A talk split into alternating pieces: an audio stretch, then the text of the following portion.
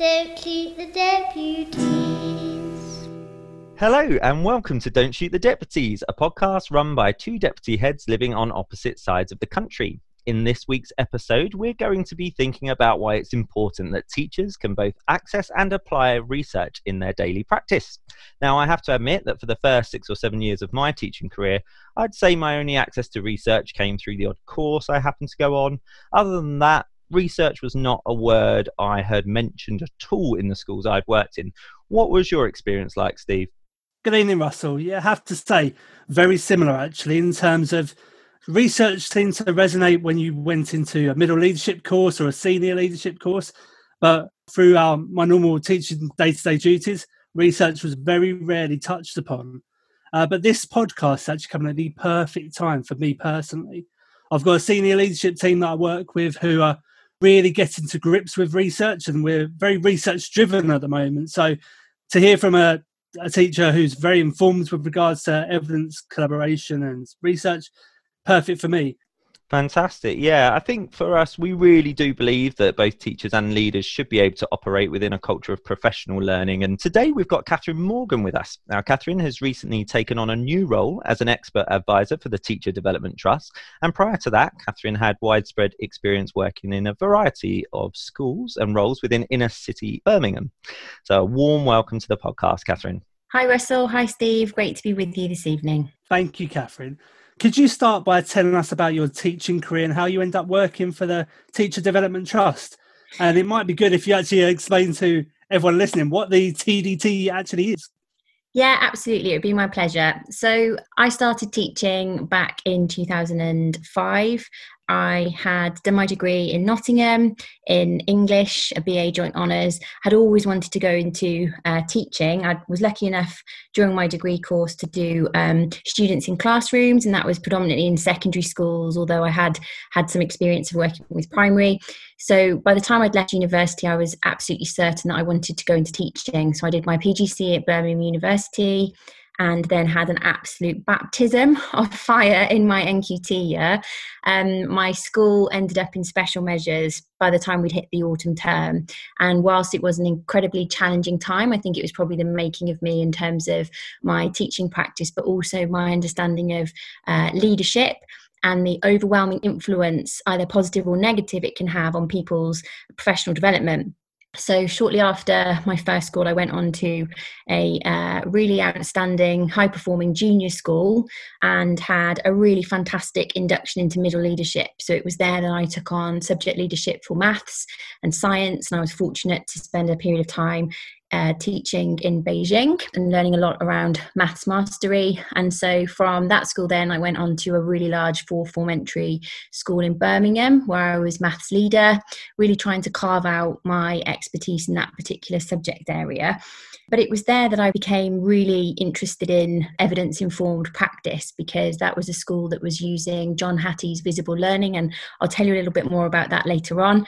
So finally, I ended up moving to a school as an assistant head in North Solihull and that again was a really deprived community lots and lots of challenges we recalibrated the culture from the ground up and made the bold and brave decision to enact school improvement with people development at the heart of it. And that's where we started working with organisations like the Teacher Development Trust. And so, after many years working there as a deputy head, eventually, and leading on teaching and learning and curriculum, I took on the role of Director of Professional Learning and Development at a small multi academy trust in Birmingham, um, in Aston, in and around Aston.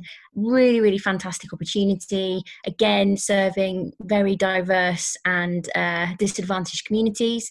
But I was able to then develop my leadership skills across several schools. And so from there, I then went on to, I mean, I should be perhaps knocking on 60, but I am only 37. I realise I've moved a lot around a lot. But um, from there, I went on to work for Ambition Institute as Associate Dean in Learning Design. And that was absolutely fantastic because it gave me the opportunity to really hone in on uh, learning design and understand how we develop teacher and leadership expertise. So finally, in the summer this year, I moved over to the Teacher Development Trust in an advisory capacity. I tend not to use the word expert, so I did shudder in the introduction when you referred to the full title. the reason being is that I I think that the word expert is is quite nuanced. I've certainly got a lot of experience. I've certainly uh, been very grateful to have what I think is breadth and depth to that experience. But I think, like all of us, we're constantly developing, and that mm. expertise mm. is something that's never never finished. And so, perhaps it's the imposter syndrome in me, but uh, I sort of ignore that when I say what job I do. But the Teacher Development Trust is the national charity for CPD. So we work with schools and trusts and really support them to harness the type of culture where people development is the heart, is at the heart of school improvement. Brilliant. That's such a good summary of what sounds like a really exciting career to date and, and very varied. And I think you need to own the title of expert. I think that's awesome. I think my boss, David Weston, would probably say the same thing. So, yeah. Too right. too right.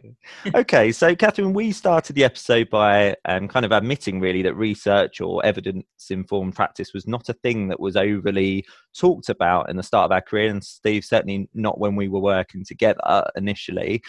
I know you're keen to talk about kind of professional conversations and cultures where research and evidence is at the heart of what schools do, but why should teachers and leaders even be bothered about this stuff? Why does it matter?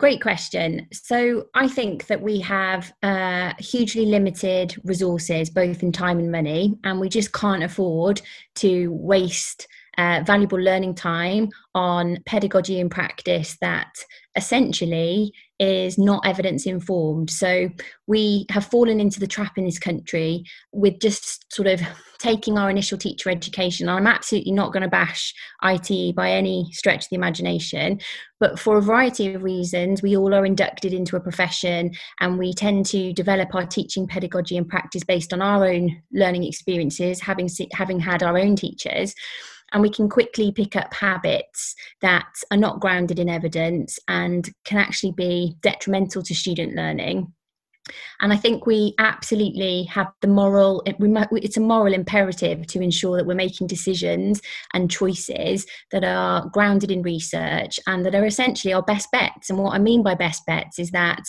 I think Dylan Wiliam coined the phrase, and I always end up butchering it. So I do apologize if I get this wrong, but I think it's that everything works somewhere and nothing works everywhere. And so that's really powerful. And what we need to do is make sure that we're making much more evidence informed choices, but then also having making those choices through the lens of our own context and culture so it is very much a blending of the two but we can't afford to make ill informed decisions because we just haven't got the time or the resources to do so I was about to ask what you see as as barriers, Catherine, to establishing that culture. So, is is is it time and resources? I think certainly time, uh, from my experience now of, of, of, spending the last sort of five or six years really focusing on professional development, when you talk to teachers and school leaders, time invariably is the, the biggest barrier to professional development in general. I think we are all aware that our budgets are incredibly stretched and feel like they're ever decreasing, and no more so than this current context with COVID. Resources are having to be moved somewhere else. But I actually think there's um, more to it than that. I think that there's a potential barrier in terms of our individual mindsets and and the way that we perceive our learning. And i think it can be quite scary if you're an experienced teacher you've been working for 10 or 15 years and suddenly someone's saying i'm not quite sure that you're being as effective as you could be or let's discuss some of the strategies you're using in the classroom. That's actually really unnerving that it's never been picked up on before. And so i think there's you know a real need to be sensitive in the way that we develop people's practice and make sure that conversation is very is at the heart of that process. And so it's not meant to sound twee that relationships matter but they do. Now trust is absolutely key to that but trust is not a precursor to a relationship trust is actually uh, developed through the act of conversation and conversation generates knowledge and it generates trust. And so i think sometimes they can also be barriers um, because perhaps we don't invest in the human side of things before we then try and implement something new. Really good. Thanks catherine. And i'm sitting here thinking that our listeners will be a big mixture of those in the classroom and those leading schools. But for those in the classroom who are keen to be more evidence informed can you suggest how they can access research without having to go on a course? Or if perhaps they're in a school that's not overly into this stuff, how can they progress with it? Yeah, so when I was at my previous school, so before joining the trust, I was deputy head for teaching and learning and curriculum, and I had the whole school responsibility for CPD.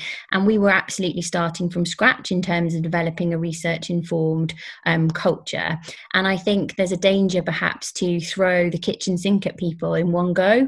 And so if, if you're, you know, coming at it from the perspective of a really busy class teacher who could have varying degrees of expertise, you know, you want to start slowly in the sense sense that just making them aware of some really key bloggers in the sector or some key texts that you feel would be particularly useful. So, for example, I think Carl and Robin's book, What Does This Look Like in the Classroom? I think that was published in 2017 by John Catt, a really excellent place to start. So, it looks at all sorts of different aspects of teaching. So you've got assessment, behaviour, uh, literacy, questioning, and it synthesizes some key uh, research in each of those areas. And then there's opportunity to learn from some leading experts in the field who sort of discuss the implications of applying that in the classroom and what it might look like and some pitfalls to be aware of. And it's just a really powerful inroad into taking much more considered evidence informed choices in your teaching practice. Um, obviously, the E EEF toolkit is fantastic and they've got a mm-hmm. wealth of resources on their website. And I think that's probably a whole school approach that I would encourage people to go down and, and certainly use that toolkit to help inform the choices that they're making.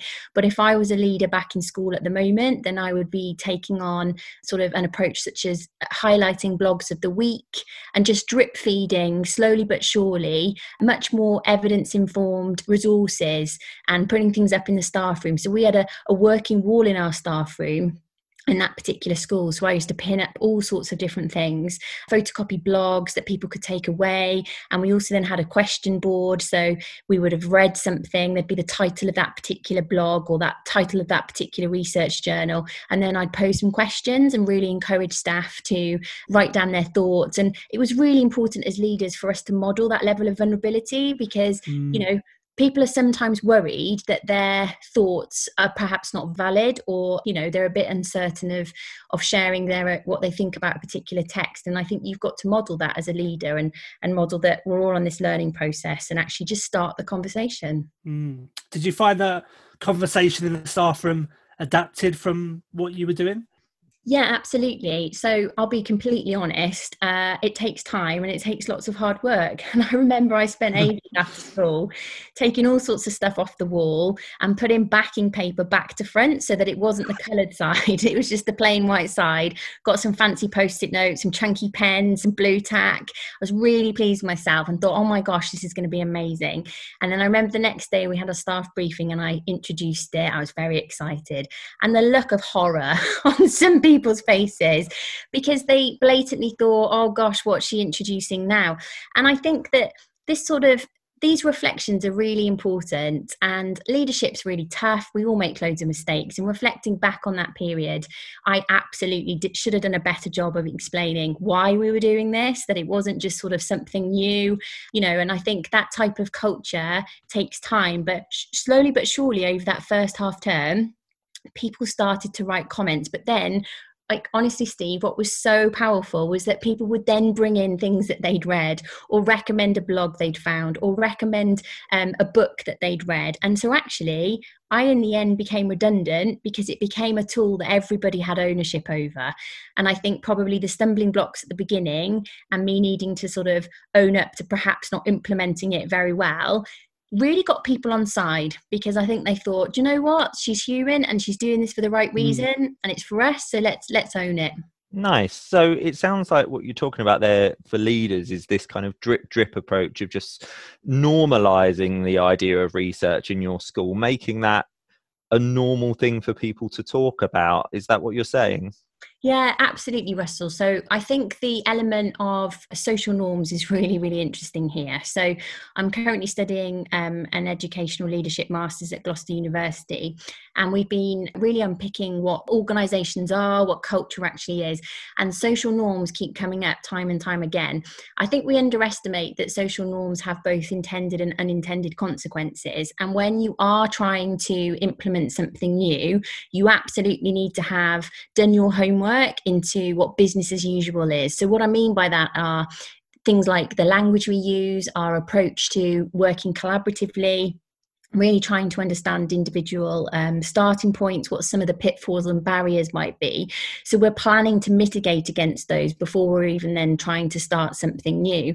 And I think the key thing is is really trying to normalize it. So trying to create that sort of repetition so that there's almost an automaticity in the way that people are using these resources. So with that uh, staff room example as an example, it became a real conversational tool and it suddenly became a social norm and it was utilized at the beginning of briefings, at the end of the day. And then if you can tie it into whole school priorities and use it as an opportunity to uh, further support any action, classroom inquiry, or action research that's taking place, it then becomes a really integral tool as opposed to just an add on or a nice to have, or Catherine's just trying to throw research at us again.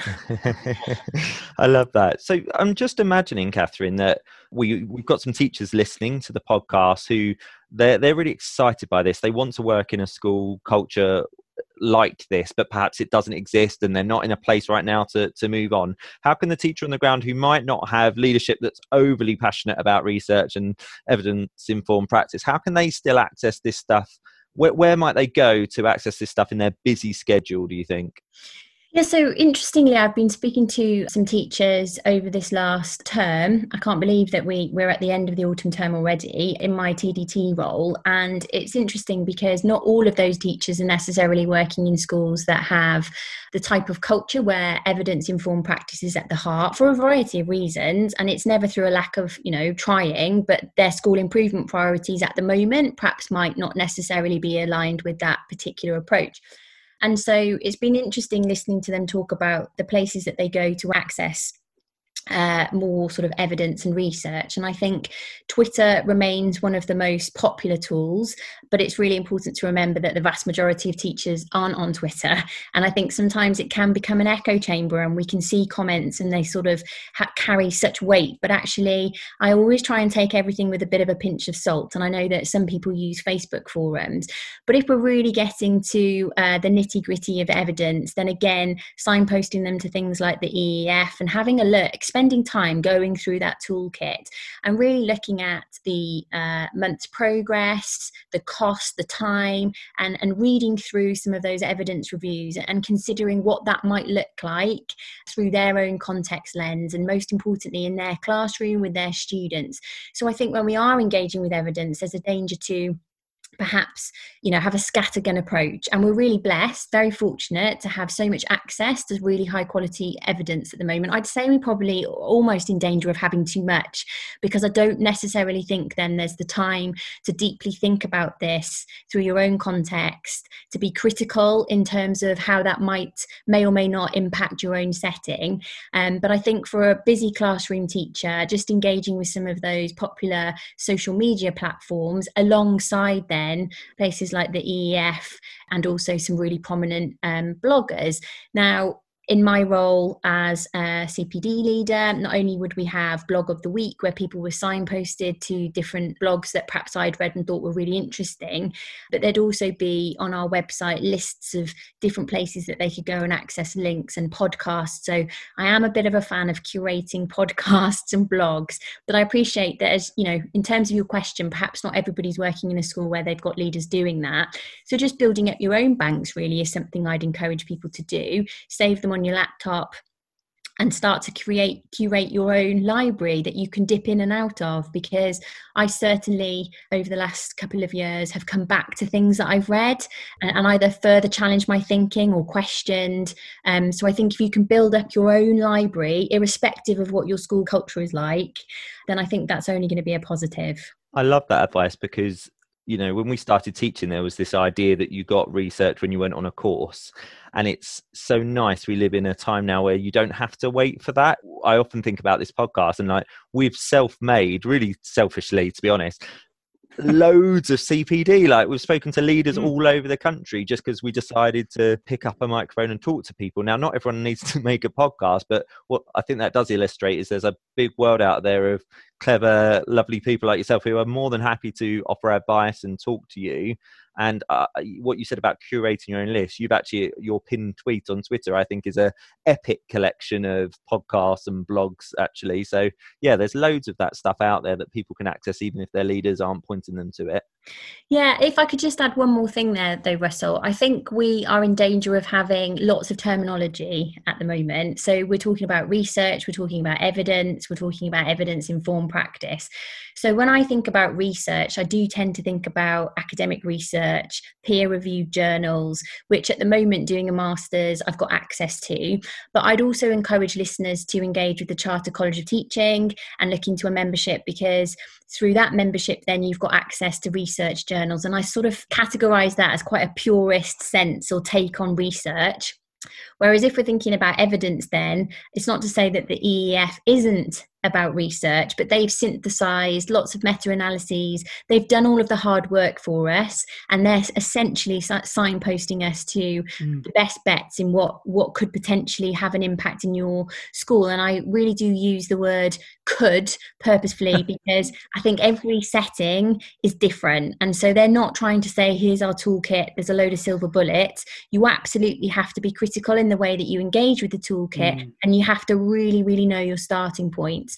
But I think there's a danger sometimes of us to use research and evidence interchangeably. And, and I think that's also important. If you were a class teacher or a leader in a school wanting to take on a much more evidence informed approach to teaching and learning, curriculum assessment, I think even having a glossary sort of some terminology that you're collectively, we're back to social norms, you're agreeing as a collective, this is what we understand, this is our sense making of these particular words, because that can be bamboozling for people and it can also be be something that prevents people from engaging with evidence mm. because it feels very highbrow. So mm. I think also that's a useful piece of work to do in terms of individual settings and, and, and developing that collective understanding. I love that. The um, walkthroughs from Tom Sherrington was trying to do that, yeah. really, wasn't it? Is give some yeah. common terms and say we all use these words. Yeah. And Catherine, I know you're really passionate about collaborative inquiry as a professional development approach. Could you tell us more about this model, how it works, and what the benefits are for teachers and children? Yeah, absolutely. So we're really fortunate to know more than we've ever known before about effective CPD, and collaboration is one of the indicators that actually, if CPD has a collaborative approach, then it's more likely to lead to a change in practice. However, we are in a situation where if what we know about CPD is right, then why are we still getting so much of it wrong? In the sense that so much CPD time, money is spent, and it's not necessarily then leading to the type of impact with student outcomes that we would want. I think there's a variety of reasons for that. I think there's definitely a piece of further work to do around habits, social norms, and we've touched upon those. But nevertheless, despite all of that, and I think this aligns to what I was saying about the EEF, I still personally think collaboration is a really powerful tool for several reasons. I think it's a really powerful tool to develop the types of relationships where teachers will be very open and honest about their vulnerabilities, insecurities in the classroom. And one of my education heroes, Viviane Robinson, talks about this in, in her body of work around student centered leadership. So she talks about relational trust, which draws upon the work from Bryk and Schneider, around how important it is for teachers to have the opportunity to work with each other so they can learn with and from one another.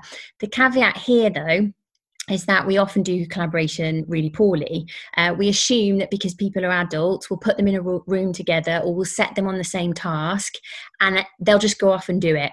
But I mean, I'm sure the three of us on this call have got some stories about what collaboration looks like in the classroom with students. And I would say that sometimes that can be very similar with adults. And so I think that there is a reason why collaboration doesn't necessarily always have the evidence of impact to back it up. And I think that's because more often than not, we forget that we need to have some really clear input into what effective collaboration looks like, the active ingredients of effective collaboration, and make sure that people are really, really clear on the expectations and then really support them to ask each other questions. And we tend to focus a lot on asking effective questions, but not necessarily then on active listening, which is a really hard skill, takes lots of time to develop. And so, you know, all of these components are absolutely integral to enacting a really powerful collaborative inquiry cycle. So I think there's the human piece around the asking questions and the listening that can sometimes uh, be a slight barrier. I think another issue is that we can say to people, you've got the opportunity to carry out some collaborative inquiry. So you're going to take some time to work together to identify a problem of practice, and you could use hard and soft data. So it could be booklets uh, classroom observations. Now, classroom observations not to, not to pass judgment, but to be able to provide another pair of eyes and insights for a teacher, so that when they're in the throes of teaching, they perhaps are, are unaware of both the intended and unintended consequences of their actions. So that's really important. So you're identifying your problem of practice and you're then creating, using research, engaging with evidence, engaging with evidence, I should say, rather than research, to create some form of intervention or approach that you're then going to trial in the classroom to try and, and mitigate against that problem of practice or to try and improve uh, a specific aspect of uh, student outcomes or your teaching practice that isn't quite being as impactful as it could. But a barrier is that schools sort of say, go off then, engage with research or engage with evidence, but then where do they go? So if they haven't got things like a CPD library or they haven't got access to a, a charter college membership or they've got no way of being able to talk to external expertise like Ollie Cav, like Tom Sherrington, like Mary Myatt, you know, we're, we're blessed to have a range of so many people um, that can support schools. But if you're a busy classroom teacher, you might be unaware of, of what's available for you. So you scramble around and then you, you, you perhaps make choices that aren't evidence informed and then whatever it is that you've chosen doesn't end up making a difference. So that's another barrier. And then finally the other issue is that people often don't have enough time. So collaborative inquiry, more often than not, is something that people have to have to do on top of a really busy teaching timetable. And it should never be a have. It should always be a want. So it should be an opportunity for people to fine tune their practice and make sure that their CPD is absolutely driven by their own needs and the needs of their students. And it should be aligned to their performance management. But time needs to be given. Release space needs to be given for people to be able to work collaboratively with one another. If we're scrambling around at the end of the day or the beginning of the day or at people's lunch times, we're never going to have the quality, the type of quality conversations that will really then unlock learning in one another. So I think a really really powerful tool when enacted well but more often than not it's not implemented well and then that leads people to think that it's perhaps not as not as uh, useful as it actually is. I think that's a great answer. It does feel like anything in schools that is introduced in such a way that it's an extra and it's not given that time. It just, however brilliant the thing is, it's just more work and that's how it's seen. And I know as a leader, I've got that wrong lots of times in the past where in my head it's a great idea, but the way it's done is is so important isn't it if people are going to be receptive and it's going to have an impact on the children yeah, absolutely. I mean, I was really fortunate to to work in a very outward facing MAT who were really innovative and they actually just gave me total agency to create a collaborative inquiry model that would be fit for purpose. And I was fortunate to work with Vivienne Porritt of Women Ed. Um, mm. But in, in another role, uh, Vivienne's done some fantastic work around CPD and particularly impact. And so that was an opportunity to design a model of collaboration where teachers were given at least a half term to deeply inquire into what their business as usual in the classroom was. So, really trying to understand what was happening for students. So, picking a certain subject area and then developing a hunch. And if that hunch led to a dead end, that's absolutely fine. We're going to go back to the beginning. So that by the end of that half term, you've got absolute clarity on what the, the greatest need is, because that's something else that's really important here. More often than not, when people are just asked to collaborate, pick whatever you want. I've got huge issues with that because mm. who's to say that you're going to pick the thing that's going to lead to the greatest difference in student outcomes? And I could pick some, I could be all right at questioning, but I might just pick questioning because I can't be bothered to do anything else. And that sounds very pessimistic. And I'm not for a second saying that teachers do it because they can't be bothered. I think more often than not, people are overstretched. And so you just choose something because actually you know that you haven't got the time to be able to engage with it in the, with the way, in the way that you would want to but anyway, things get chosen. They then don't lead to perhaps as much impact as they could. And I think giving people that half a term would be absolute madness if I said that to some people. And people would be sort of saying, but where's the evidence? How do you know the time's not wasted? But actually, you know that none of that matters because by the end of that collaborative inquiry cycle, when you're hitting then the beginning of the summer term, and really celebrating successes, really celebrating the key learning, things that have worked well, things that have gone wrong, because that's an integral part of the process as well, then you realize CPD is so much more than trying to collect evidence or keeping tabs on people. To get to a place where people are absolutely taking ownership of their professional development, you've got to give them trust, you've got to give them autonomy, and you have to give them time.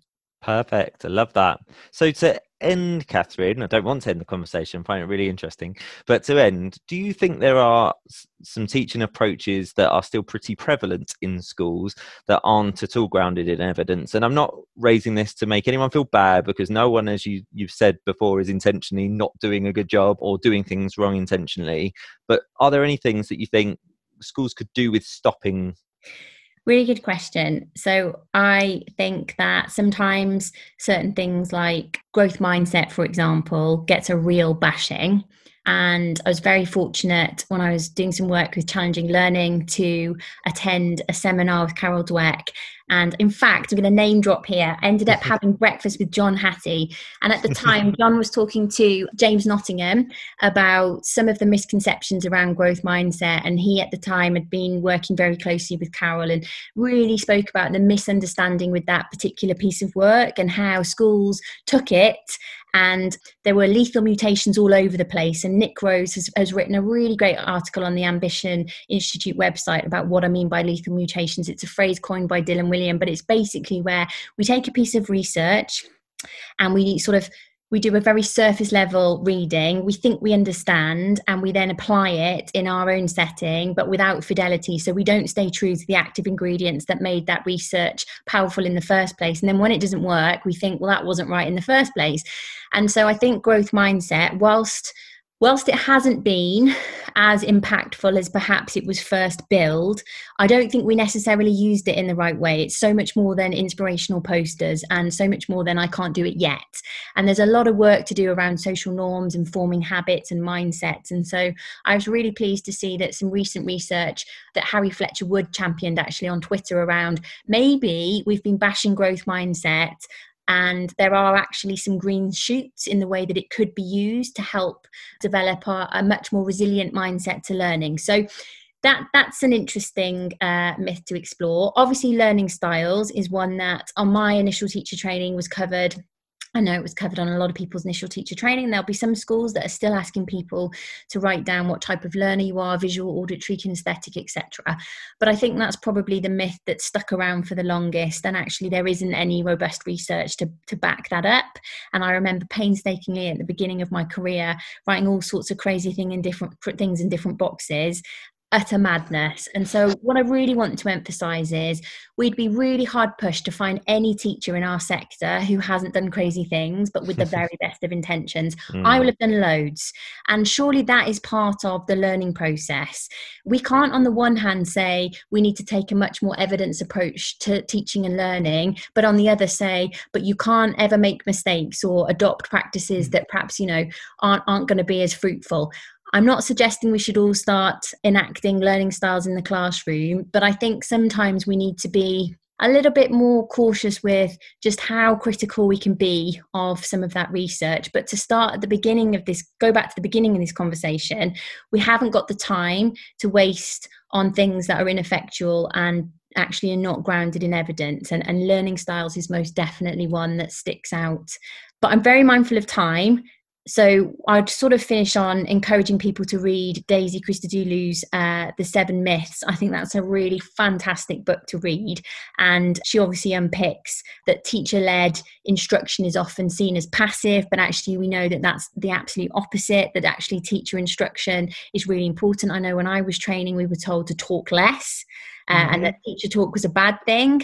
I think that's something I'd absolutely like to see quashed. Um, I think there's an obsession with 21st century skills, but yet we haven't necessarily got the research to back that up. I also think that there's an issue around discovery learning. But I suppose what I really want to emphasize with all of this, Russell and Steve, is that I have a sneaky feeling that things keep going around in cycles. And so, whilst there are most definitely certain myths that have been proved to have a lack of research behind them, I'm always quite cautious. I think sometimes we need a little bit more tentative language, and we tend to get very polarized in our sector, particularly on Twitter. And so, I'm not trying to say I'm a fence sitter, but I do try to come at it with a, a very a critical lens, but also then try and consider it from both sides. Because as we know, every context is different. You're absolutely right. And when you actually look at research, you realize how nuanced it all is anyway. And if you listen absolutely. to someone like Dylan. Wiliam, he'll often bring that bit of nuanced sort of uh, perspective, won't he? When people do reach to extremes, he'll be the one that says, well, you know, even something like discovery learning, well, they might learn better by discovering something. It might just be an inefficient way of doing things. He'll always bring that little element of kind of nuance to the conversation, and I like that. Yeah, and what works for one person in their classroom might not work for another person in their classroom because it's under to what under what conditions is it working and mm. how replicable are those conditions and what impact does the student's starting points, the individual teacher's expertise, the context, the time of day. You know, there's so many factors, which is why I'd encourage people to use the language of evidence informed, where we know that it's still based on empirical evidence, but we really acknowledge that it's much, much harder in a real classroom environment to replicate some of this research. And so, mm. the very best that we can do is to take that nuanced approach when we're reading through research. And just to emphasize once more, never ever underestimate how important our individual contexts are. Brilliant. Well, Catherine, we'll have to end there. I don't want to. It's been really interesting talking to you. Thank you for an excellent conversation. And for our listeners, if you've enjoyed it, please do get in touch and let us know what you think, leave a positive rating and review. That's always a kind thing to do. And do subscribe to our podcast because then you don't miss wonderful episodes like this. Uh, you can follow Catherine on Twitter. She's at KL Morgan underscore two, and she's a great person to follow. That's how I came across Catherine. Talks lots of sense. And please do tell your colleagues and teacher friends about the podcast so that they don't miss out. You be the person to drip, drip, drip that uh, beautiful kind of research that comes through our podcast to other people. Thank you, Catherine. It's been a pleasure talking to you. Thanks very much. really has. Thank you so much. Don't shoot the deputy.